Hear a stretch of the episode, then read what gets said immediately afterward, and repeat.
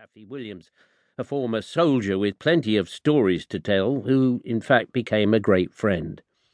Stop, breathe, think, act.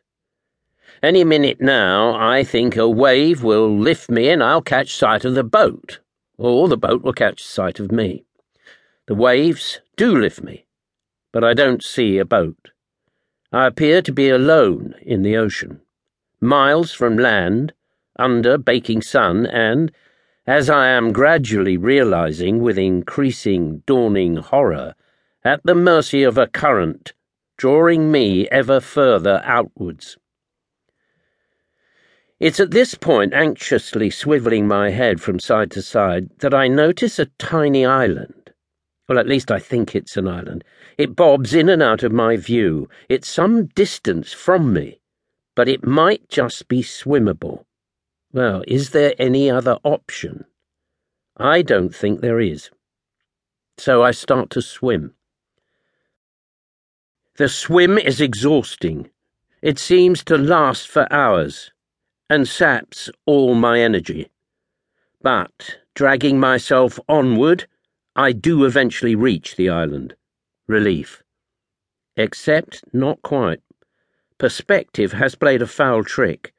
When I get there, it isn't really an island, it's more a broad, high, steep rock.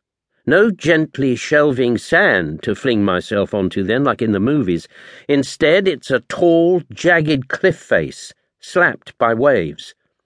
This inhospitable crag remains, though, my only plausible saviour, assuming I can get onto it. By now, my arms and legs are heavier than they've ever been, and I have to use the waves to lodge me halfway up the rock. I try twice and fail and get washed back, and I know if I don't get on this next time, I'm not sure I'll have the energy to try again. One last desperate effort. I ready myself, ride the wave onto the rock, and this time I manage to cling on and climb up. At the top of the rock is a small dip containing a shallow puddle of seawater flung up by the waves.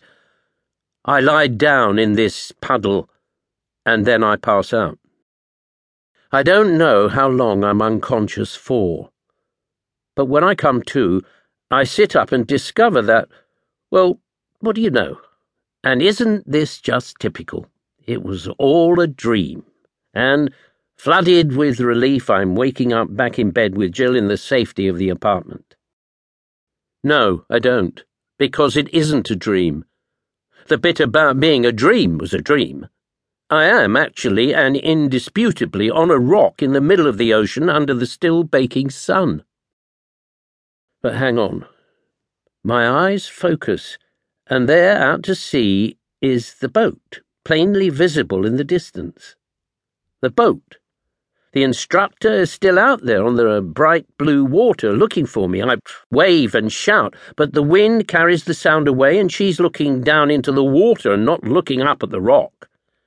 I'm over here. It's okay. She's got to see me in a moment, hasn't she?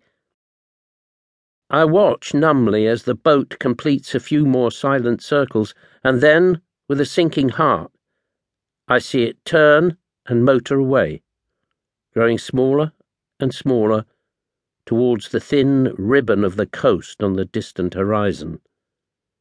Abandoned. She's given up on me.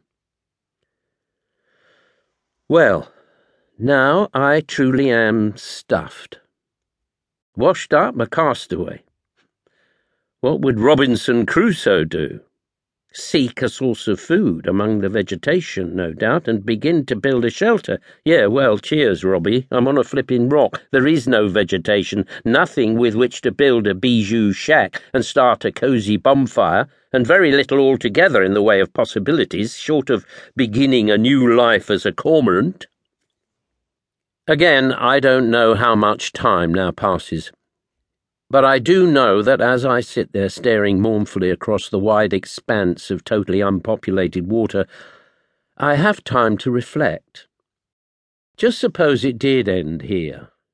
Just suppose the clock was now running on my few final hours.